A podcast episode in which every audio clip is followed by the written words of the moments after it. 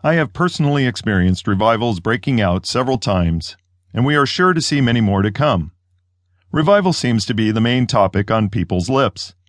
We have a lot to learn from all those in history of past revivals.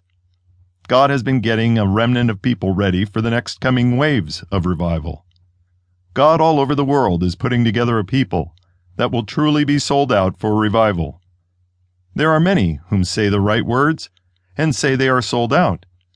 But when things heat up, where are they? God is speaking of a coming healing revival that is unlike this world has seen. Are you ready? It is time to prepare your heart for waves of revival. This is where you never know what to expect next.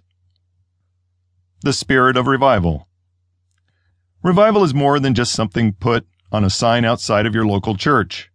Revival comes from the Spirit of God.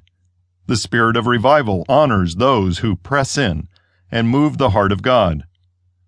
I will share how my ravenous hunger for Jesus Christ drove me in hot pursuit of God's presence, and then the amazing way that God responded.